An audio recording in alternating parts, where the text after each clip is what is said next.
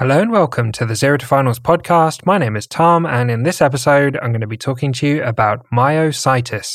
And you can find written notes on this topic at zerotofinals.com slash myositis or in the rheumatology section of the second edition of the Zero to Finals Medicine book. So let's get straight into it.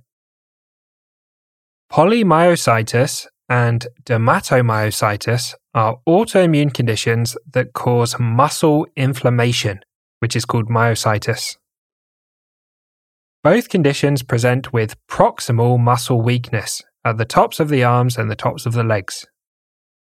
Dermatomyositis also involves characteristic skin changes, specifically Gottron papules affecting the backs of the hands and the heliotrope rash affecting the eyelids. Polymyositis and dermatomyositis can be caused by an underlying cancer which makes them paraneoplastic syndromes. A viral infection may be the trigger, for example, Coxsackie virus or HIV. Certain HLA genes are risk factors for the conditions. Let's talk about the presentation.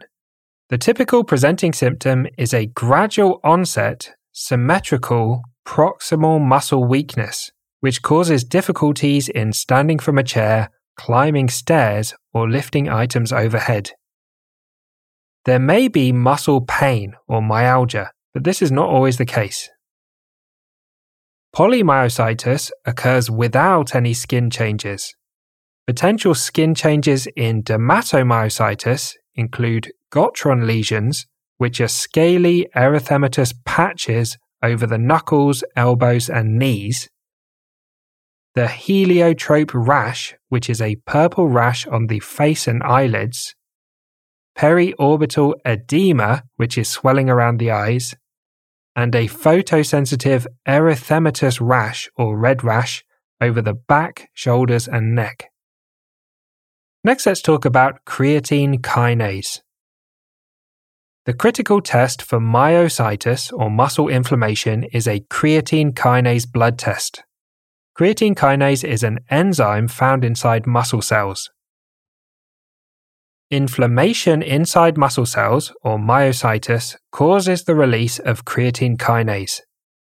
Creatine kinase is usually less than about 300 international units per litre. With myositis, the result can be in the multiples of thousands.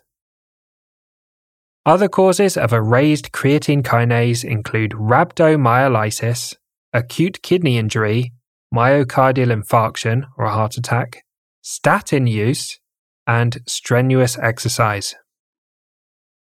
Next, let's talk about making the diagnosis. A diagnosis will be made by a rheumatology specialist, and this is based on the clinical features elevated creatine kinase blood test, autoantibodies, electromyography or EMG, magnetic resonance imaging or MRI scans, and a muscle biopsy. There are many myositis specific antibodies with varying associations. The most common one to remember is anti Jo1 antibodies associated with polymyositis. Finally, let's talk about management. A rheumatologist will guide management.